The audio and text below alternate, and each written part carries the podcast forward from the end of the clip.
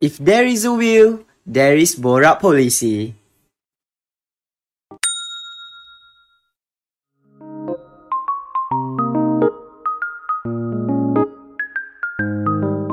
Assalamualaikum, ni hao, vanakkam and greetings to all of our listeners. Welcome back to our podcast channel. I am Sarah.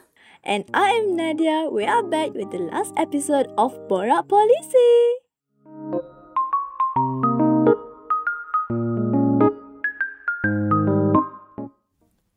Nadia, what's with the long face today? And you sound so sad.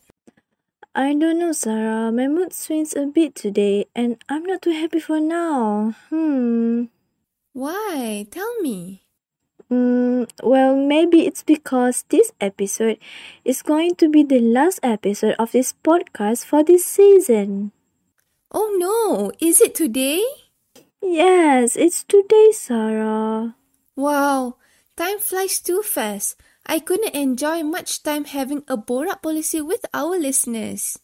Yes, the same goes to me too. Um, for the sake of our dearest listeners, why don't we look at some part of our past episode? Ooh, sounds nice. Shall we? Oh, Sarah, do you remember our first podcast session with Dr. Eden? Of course, I remember Dr. Eden. He is the one who's an expert in the policy field. It reminded me when he explained that in every five years, the policy will change depends on the organization analyzes whether the strategic plan need to be changed due to the transformation of the board direction. Yeah, yeah, that's true. This shows that each of the policies in the country need to go through a long process before it can be utilized in organization. Dr. Eden also mentioned that there is an ethical ground attached to the policy. So every action the employee has performed in the name of the company will be bound by it. Yes, I totally agree. Oh, oh, oh. and also, do you remember the episode of Sirim? The moment when Puan Razita shared her experience and knowledge regarding the policy in Sirim. I felt so amazed because I do remember when she said that the department is indeed a crucial aspect and for the person delivering the policy must take responsibility for communicating with the employees to ensure that they understand and accept the policy. Yeah, yeah, yeah. And the most interesting part is when Puan Razita told us that there are actually two departments involved in the Sirim, which is the Communication Corporate Office Department and the Communication Strategy Department. Yes, basically Sirim takes good care of how to communicate all the policies that they have and make sure that policies are visible in their working environment. Whereas the communication strategies respective department constantly gives reminders about the policy on regular basis. Hence, we can see that Sirim is really strict with the policy and those kinds of information are really useful for us as a student of communication management and policy.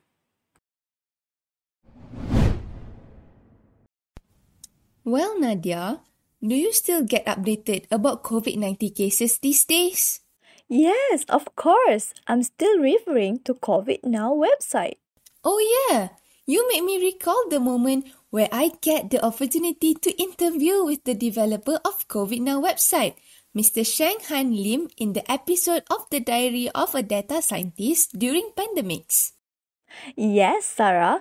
He prefers to be called as Mr. Sheng Han, and he shared to us about how he organized the storytelling concept in developing the COVID Now website that got hands from KKM, CPRC, CITF, and our frontliners.